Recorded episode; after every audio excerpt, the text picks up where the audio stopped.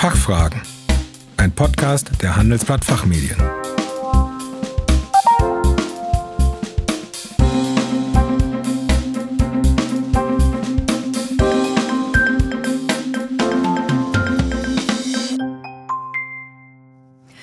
Hallo und herzlich willkommen bei den Fachfragen. Sie hören Antworten und Handlungsvorschläge zu aktuellen Themen aus Wirtschaft, Recht und Management. Mein Name ist Kerstin Pferdmenges. Unser Thema heute Zoom-Fatigue, die große Müdigkeit.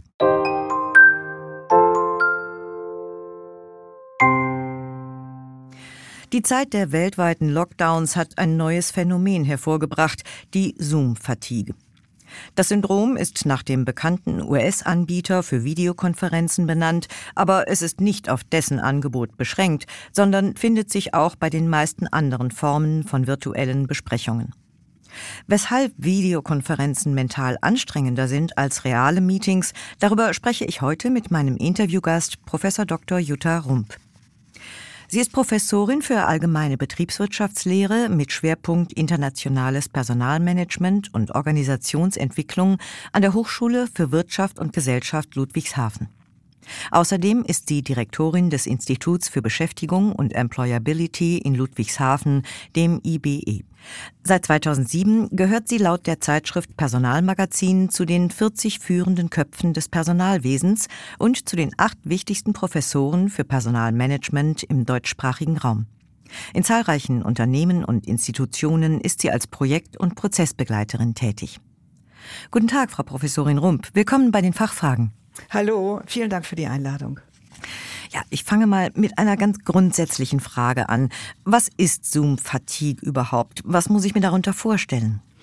Zoom-Fatigue wird als die Online-Müdigkeit oder Online-Erschöpfung bezeichnet. Damit ist gemeint, dass wir seit äh, geraumer Zeit fast jeden Tag, dort wo das möglich ist, vor dem Bildschirm sitzen und eine Veranstaltung nach der anderen machen, eine Sitzung nach der anderen machen, einen Call nach dem anderen machen. Und das äh, strengt sehr viele Menschen überdurchschnittlich stark an. Mhm. Und warum ist Zoom-Fatigue überhaupt ein Thema in der Arbeitswelt? Zoom-Fatigue ist ein Thema, was schon seit längerer Zeit relevant ist. Es ist entstanden im Zusammenhang mit virtueller Kommunikation und Zusammenarbeit. Also immer dort, wo Menschen auch virtuell sehr intensiv miteinander kommuniziert haben und zusammengearbeitet haben, hat man gemerkt, dass über eine bestimmte Zeit hinweg das doch sehr, sehr anstrengend ist und überdurchschnittlich stark eindimensional auf unsere Sinnesorgane in Anführungsstrichen wirken. Mit dem Lockdown und mit der, also eigentlich mit der Pandemie und dem damit verbundenen Lockdown und den Distanzregeln sind wir zunehmend in diese Art des Arbeitens gekommen, dort wo das möglich ist und auch eine sehr viel stärkere Intensität erfahren haben, so zu arbeiten. Und es führt dazu, dass es ein Thema ist, nicht nur für eine bestimmte Gruppe, die von ihrer Aufgabenstellung eher in dieser Thematik der Virtualität unterwegs war, sondern plötzlich ein Thema wurde für ganz, ganz viele Menschen. Und damit wurde es nicht nur ein Einzelthema, sondern es war tatsächlich dann auch ein Massenphänomen. Und das zeigte sich wirklich in der Masse zum allerersten Mal in dieser Form, in diesem Ausmaß und in dieser Intensität, ich würde mal sagen, ab Mai, Juni letzten Jahres. Ja, und können Sie denn mal beschreiben, ähm, wie sich das denn jetzt bemerkbar macht und äh, was die Treiber sind? Mhm. Wir machen seit Juli letzten Jahres sehr regelmäßig Befragungen zu diesem Thema, so im Abstand von drei Monaten. Und da kann man sehen, wie sich das auch entwickelt hat. Und wir können identifizieren, dass es drei Stufen gibt der Belastungen. Also was sind sogenannte, nicht nur Belastungsfaktoren, das wären ja eher die Treiber, sondern was sind so Themen, an denen man feststellen kann, ich bewege mich schon in diese Online-Müdigkeit hinein. Die erste Stufe ist, dass man das Gefühl hat, die Konzentration lässt im Laufe des Tages nach. Das zweite ist, man merkt im Laufe des Tagesablaufes, dass man genervt ist, dass man ungeduldiger wird, dass man fahriger wird. Das nennen wir sozusagen die erste Stufe. Die zweite Stufe der Belastungen sind diejenigen, die sich darin äußert, dass ihnen die Augen anfangen richtig weh zu tun, dass sie Kopfschmerzen bekommen, dass sie noch gereizter sind oder dass sie tatsächlich auch Verspannungen spüren oder auch Rückenschmerzen. Die dritte Stufe ist dann, dass sie Magenprobleme bekommen, dass sie nicht mehr richtig schlafen können, weil sie auch einseitig quasi erschöpft sind. Sie sind mental erschöpft, aber weil das den ganzen Tag sitzen sie sozusagen vor ihrem Bildschirm. Sie sind eigentlich nicht körperlich richtig erschöpft. Und das zeigt sich sehr häufig auch in Schlafstörungen. Sie, ihnen fehlt die Distanz. Sie haben keine Anschlagpunkte mehr über den Tag hinweg. Das bedeutet, sie befinden sich in einem permanenten Modus des Konzentriertseins und des permanenten Modus des Angespanntseins. Und äh, das wird sich dann unweigerlich auch in psychosomatischen Belastungen zeigen. Und das nennen wir die dritte Stufe. Und dann irgendwann sind sie tatsächlich tatsächlich auch in einer äh, das, was wir früher als Burnout bezeichnet haben, so als Sammelbegriff für vieles. Also das heißt, wenn man die dritte Stufe erreicht hat, dann ist der Schritt zum Burnout ähm, gar nicht mehr so weit. Was wir in unseren Untersuchungen äh, im Moment feststellen, ist, dass sich die Masse noch in Stufe 1 bewegt. Das ist eigentlich eine, in Anführungsstrichen, in Anführungsstrichen, eine gute Entwicklung. Und das hat sich ehrlich gesagt gar nicht so viel verändert im Laufe der Zeit. Als wir im September untersucht haben, da ist es richtig nach oben geschnellt mit der Intensität und der Anzahl von Mitarbeitern und Mitarbeiterinnen, die das auch zeigen. Aber im Laufe dieser von September bis heute bewegen sich die meisten immer noch in Stufe 1. Naja, immerhin. Aber es kann ja offenbar auch wirklich zu richtig massiven äh, Auswirkungen führen. Wie könnte man das denn lindern? Haben Sie irgendwelche Tipps für uns? Mhm. Also bevor wir über das Lindern sprechen, müssen wir uns darüber Gedanken machen, was sind die Belastungstreiber. Und die Belastungstreiber kann man sehr eindeutig identifizieren. Die kann man in drei Gruppen unterteilen. Die erste Gruppe ist die, ich bin durch die Technik belastet. Wenn ich sage, ich bin durch die Technik belastet, bedeutet es, dass wir Zeitverzögerungen haben auf dem Bildschirm. Die Technik, also das äh, WLAN oder dass die Internetverbindung bricht permanent zusammen.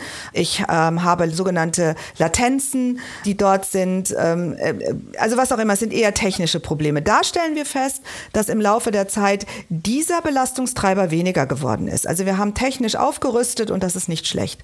Das zweite, der zweite wesentliche Belastungstreiber sind organisatorische Dinge.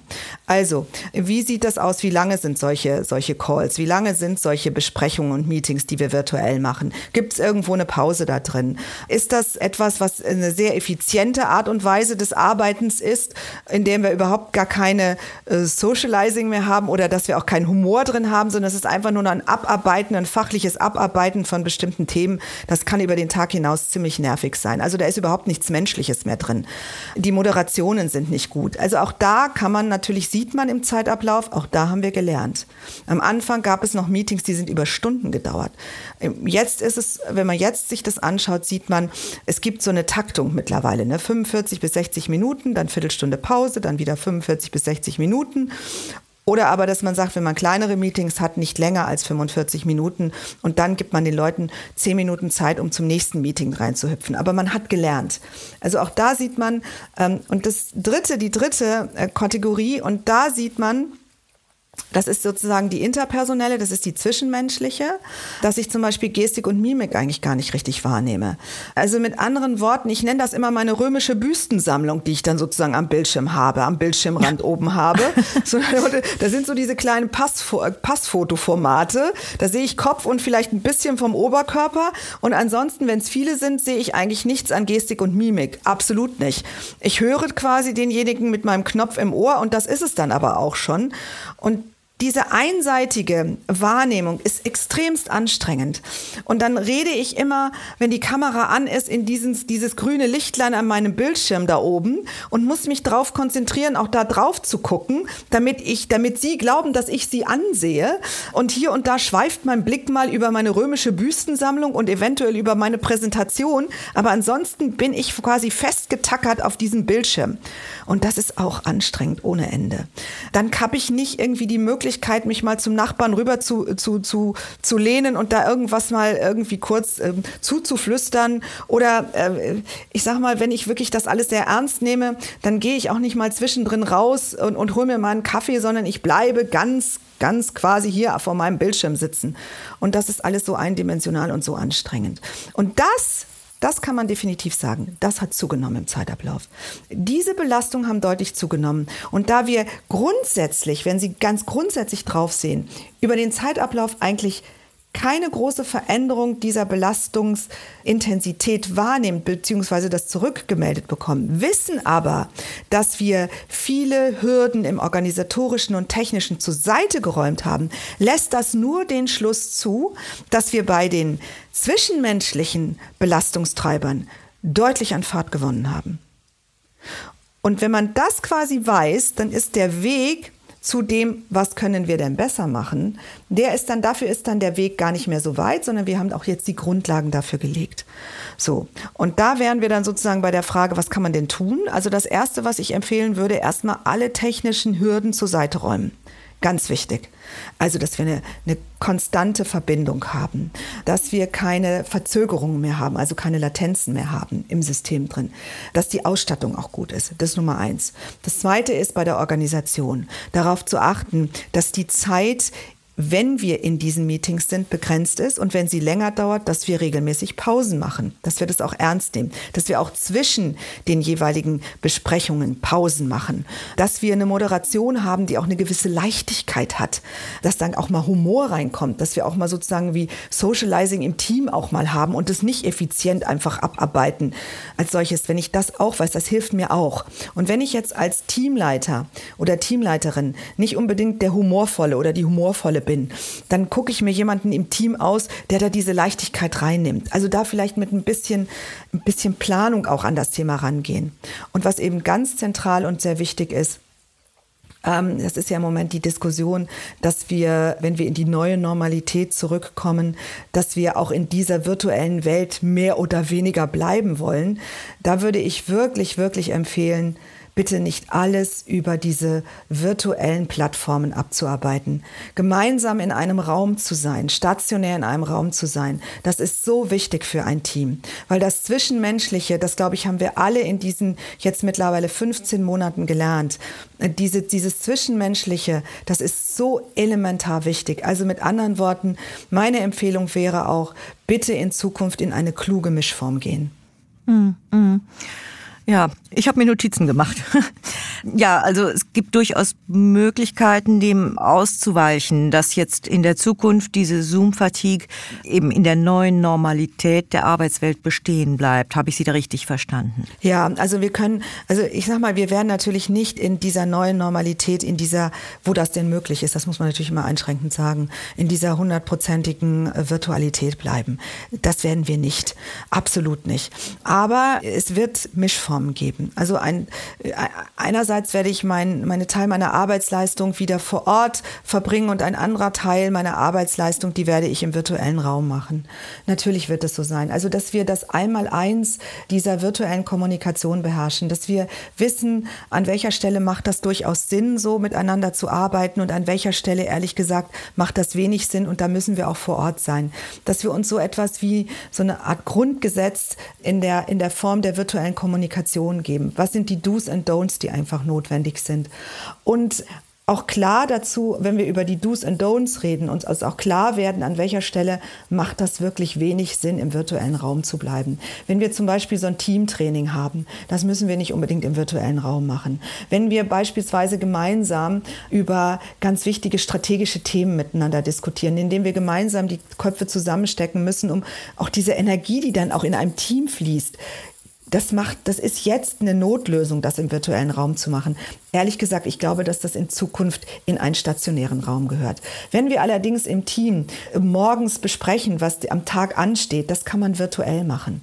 Also uns klar zu machen, an welcher Stelle ist das hilfreich, in dieser Welt zu bleiben und an welcher Stelle ganz ernsthaft sollten wir in den Raum zurückkehren, in den stationären Raum. Und damit äh, gehen wir tatsächlich, ist es auch eine Strategie, diese Zoom-Müdigkeit zu reduzieren.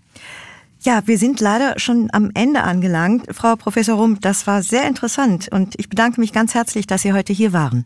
Ich danke Ihnen. Liebe Zuhörerinnen und Zuhörer, in unserem E-Book Rhetorik Remote finden Sie ausführliche Informationen zum Thema virtuelle Kommunikation. Der Link dazu, wie immer, in den Show Notes. Hoffentlich konnten wir Ihnen einige Fragen beantworten. Vielen Dank für Ihr Interesse. Tschö und bis zum nächsten Mal. Das war Fachfragen, ein Podcast der Handelsblatt Fachmedien.